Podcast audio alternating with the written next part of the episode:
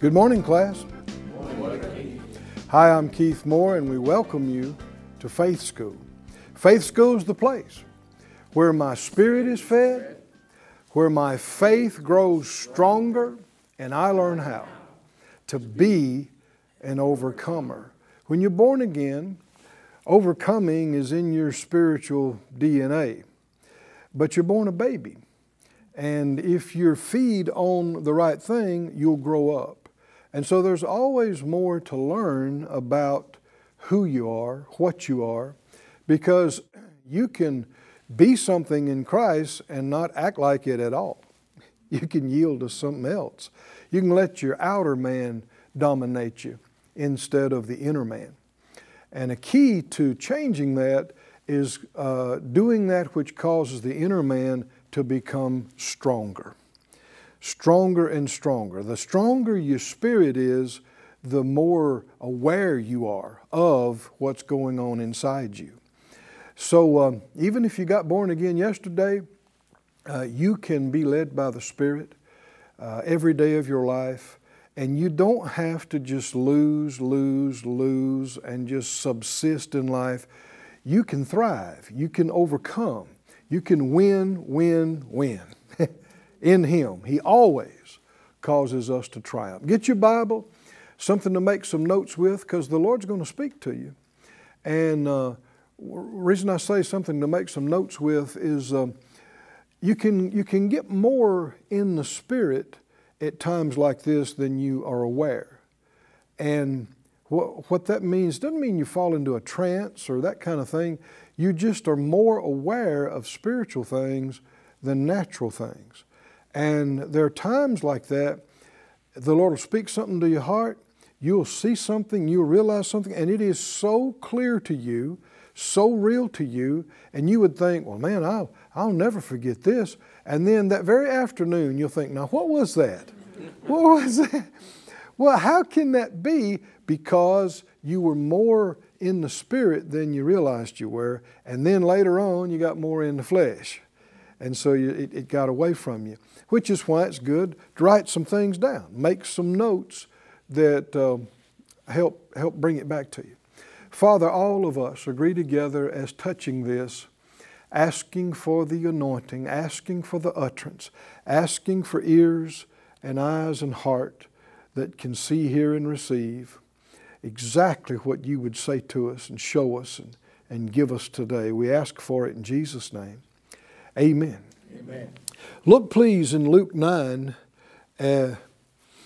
continuing in our study of the healing of what the Bible calls the lunatic son or boy. And we see it in Matthew 17. We see it in Mark 9. We see it in Luke 9. And did I say Mark just now? Or? Yeah, Mark 9 is where I want you to go anyway. Mark 9 is where we'll begin reading right now. Verse 14. When Jesus came to His disciples, He saw a great multitude about them, and the scribes questioning with them. Don't be surprised when religious people want to argue with you about what should be clear and plain in the Word of God.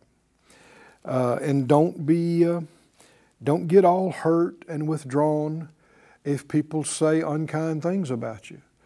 Because did they always treat Jesus well? No. Did they always treat Paul well? No.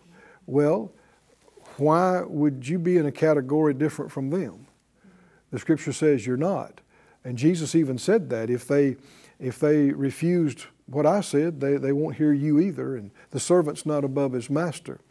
And if everybody, even the ungodly, like you and what you say and do, you got problems. You are not doing well.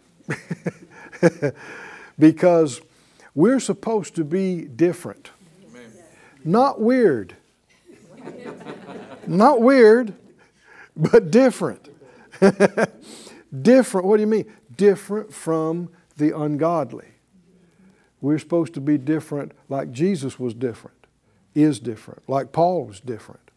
And so they're questioning with them and arguing with them. And straightway all the people, when they beheld Jesus, they were greatly amazed. And running to him, they saluted or greeted him. And he asked the scribes, what are you questioning with them about? And one of the multitude answered and said, Master, I brought to you my son, which has a dumb spirit. And wherever he takes him, he tears him, and he foams and gnashes with his teeth and pines away.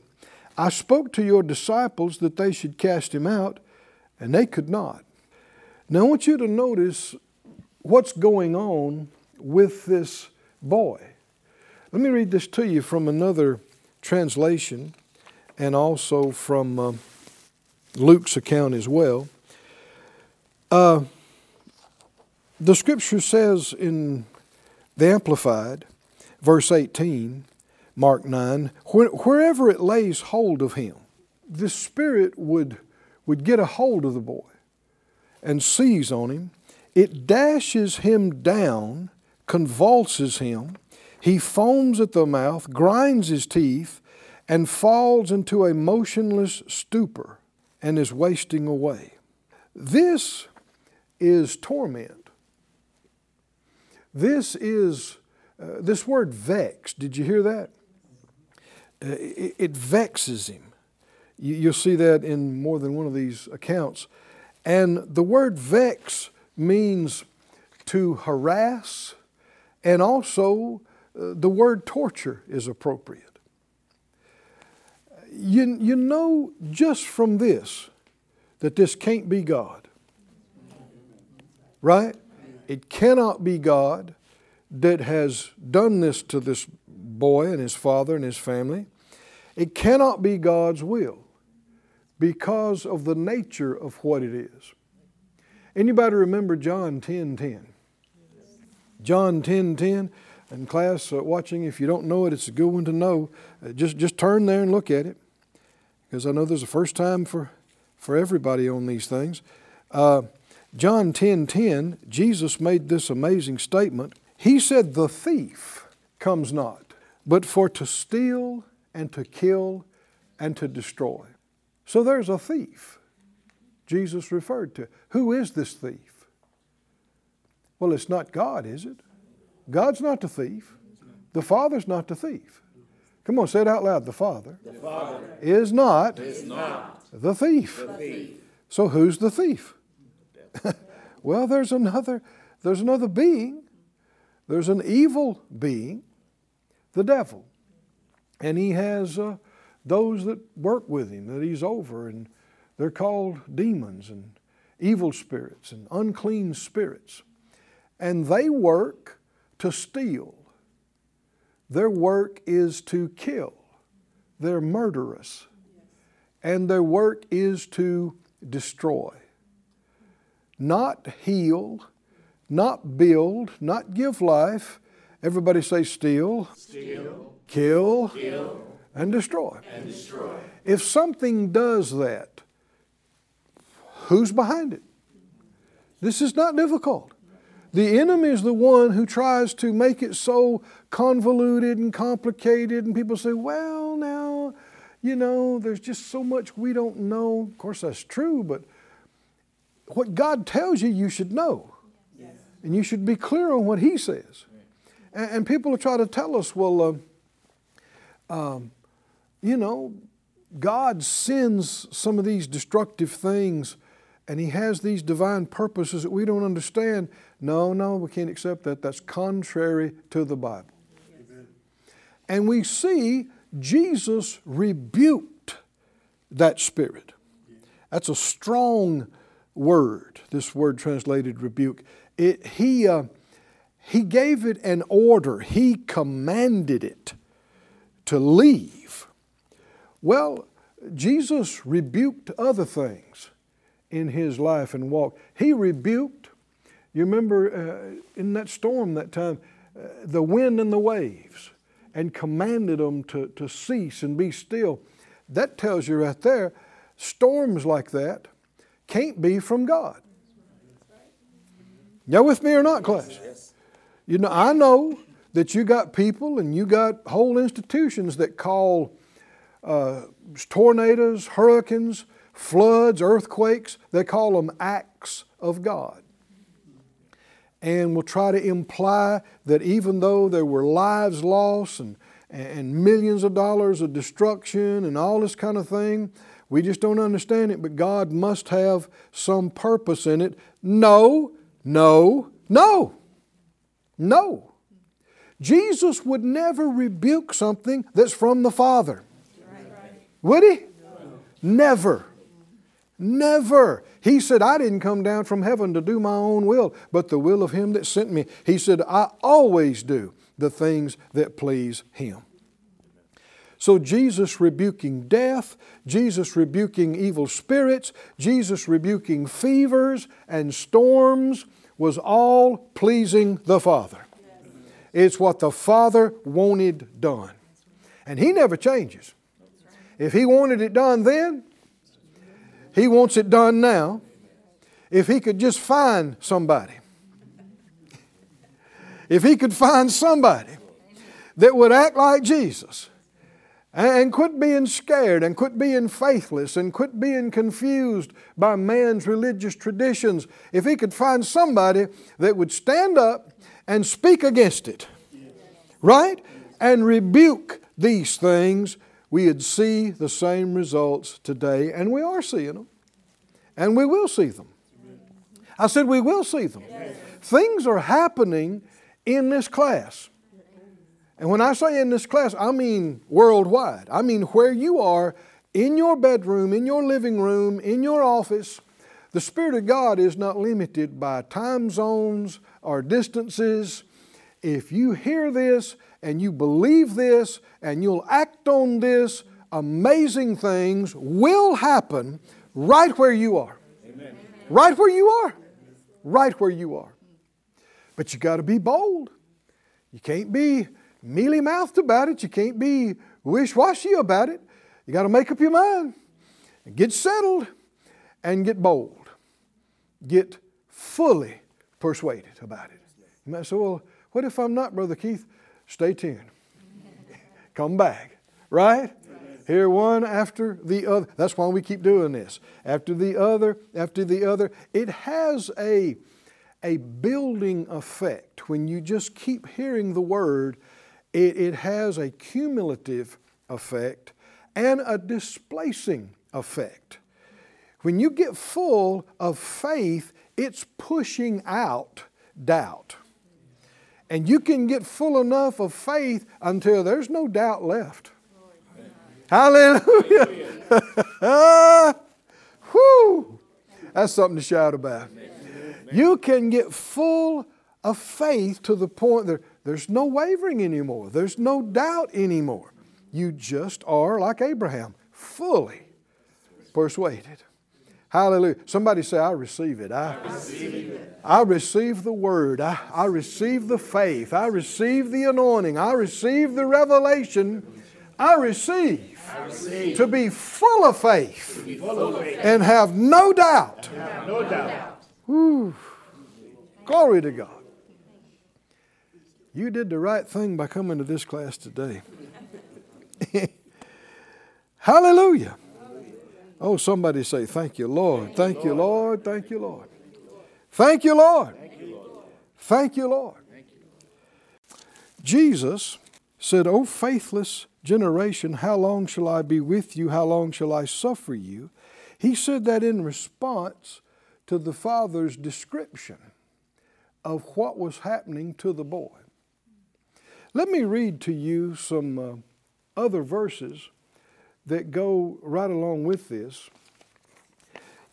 You see what the Scripture calls vexation. Vexation. In Matthew 4, you don't have to turn to these, you can just listen. Matthew 4, 23 and 24. Jesus went about all Galilee, teaching in their synagogues, preaching the gospel of the kingdom, and healing all manner of sickness and all manner of disease among the people.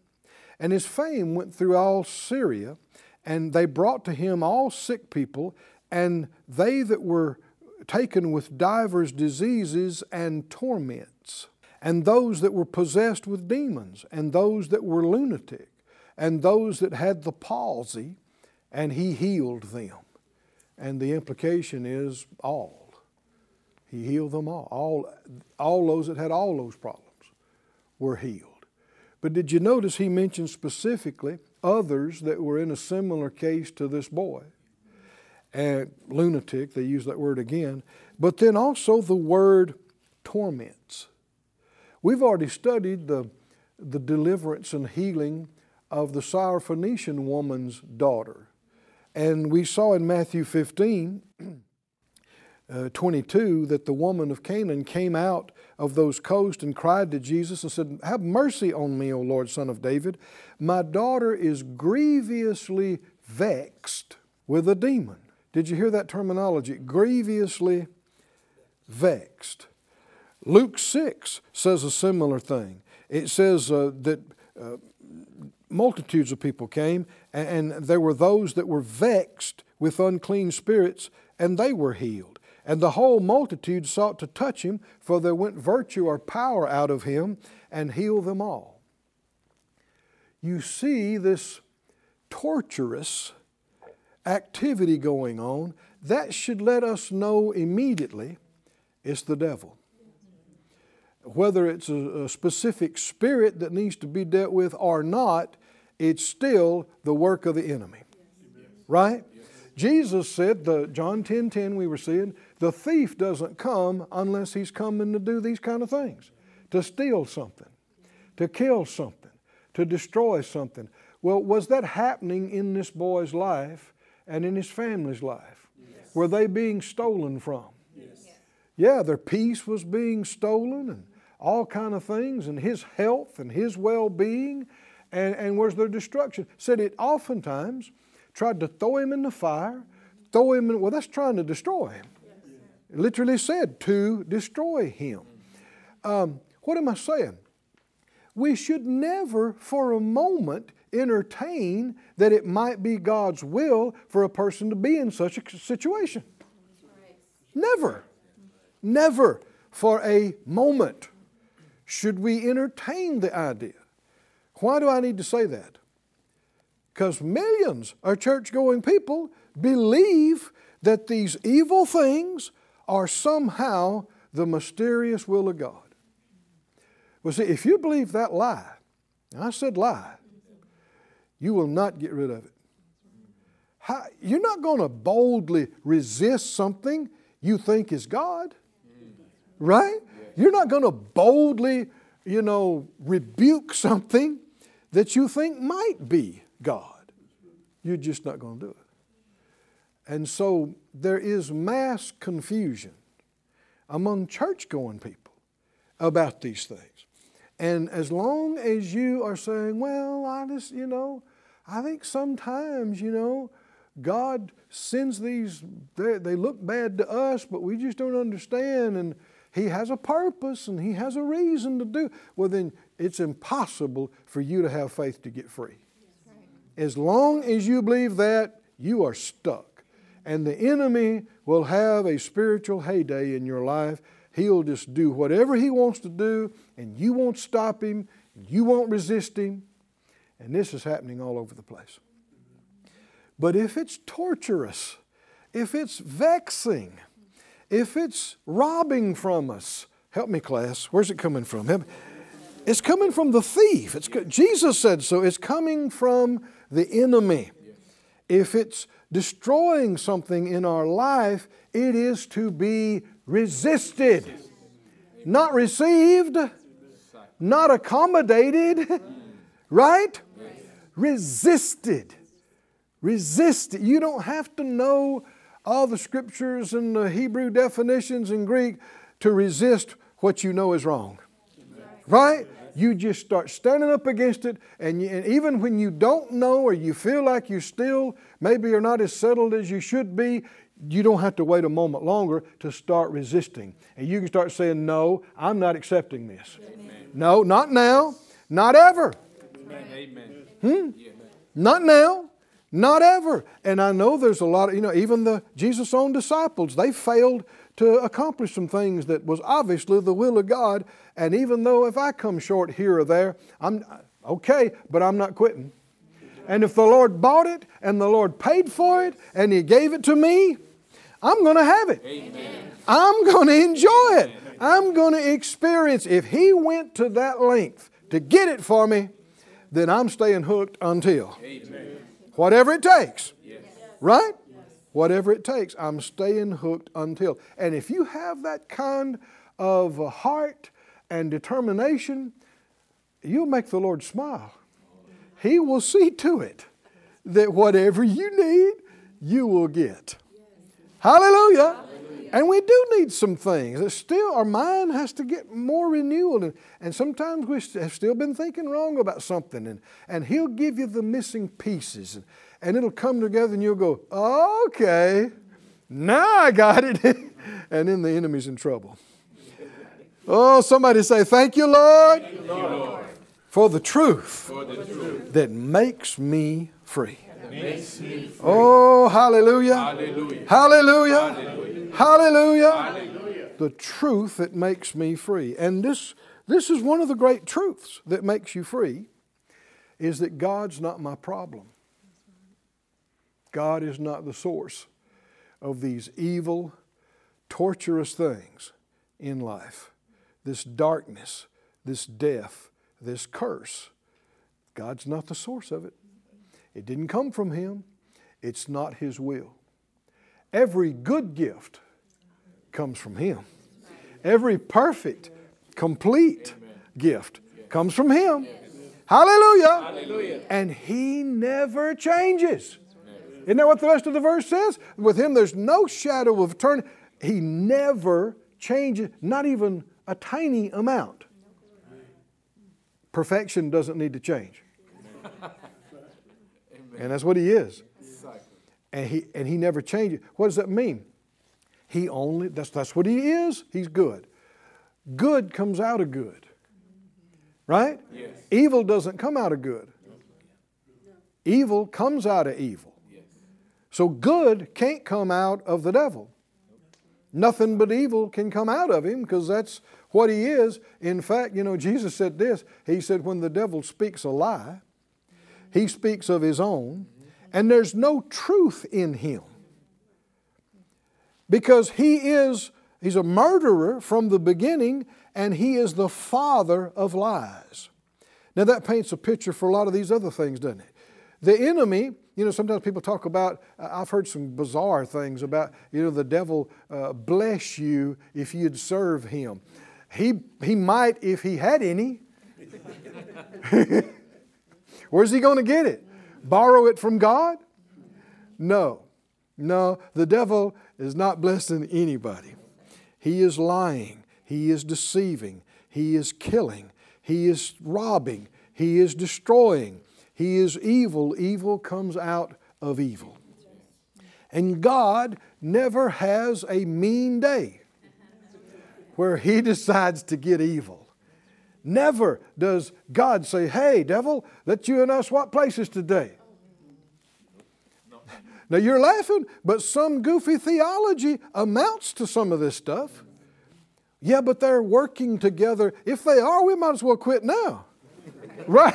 If God and our enemy are working together, ain't no need getting out of bed, brother. Right? Lies. Don't you believe those lies. Don't you believe those lies? This torment is the same word where it says where this boy was vexed by the spirit and the Syrophoenician woman's daughter. Listen to Luke 16. Luke 16:28. It talked about the rich man that died and went to hell. And he said, I have 5 brothers. He's talking about letting Lazarus go and warn them about hell, lest they come to this place of torment. That word torment, that's the same word that's translated vexed.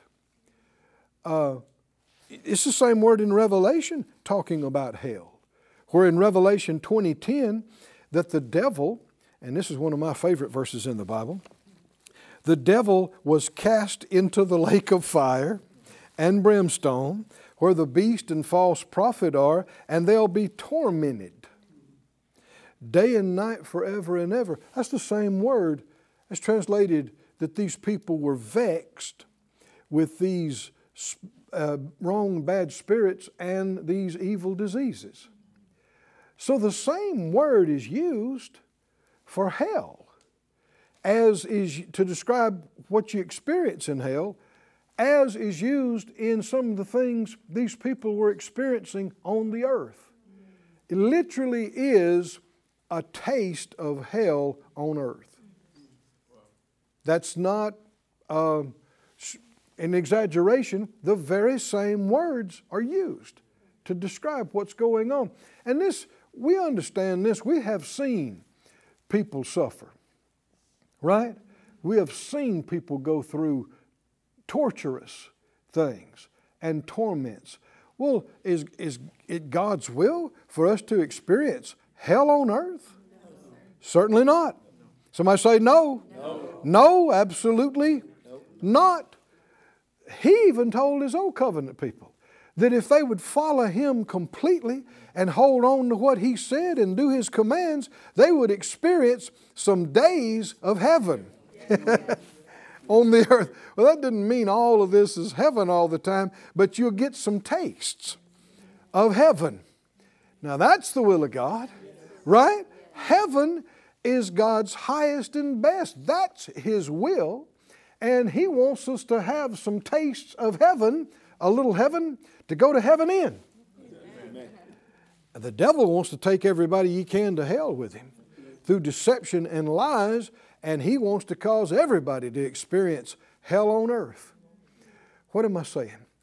If it's hurting, if it's vexing, if it's torturing, it's not God. Amen. If it's stealing, if it's killing and robbing and destroying, help me out, it's not God. And if it's not God, don't you receive it? Don't you ever receive it. If it's not God, you resist it. And having done all to stand, you stand against it, and you never give in, and you resist it. And what the Bible say, when you resist it in faith like that, it'll have to flee from you. It'll have to go from you. And our time's up again today, but as you can see, we are not done with this. Come back tomorrow. Let's find out how to get free and stay free, and it'll have something to do with faith, right here in Faith School. I've got the Thank you for joining us at Faith School. Class is dismissed for today, but you can watch this and other episodes of Faith School free of charge at faithschool.org. For more information, visit our website or call us at 941-702-7390.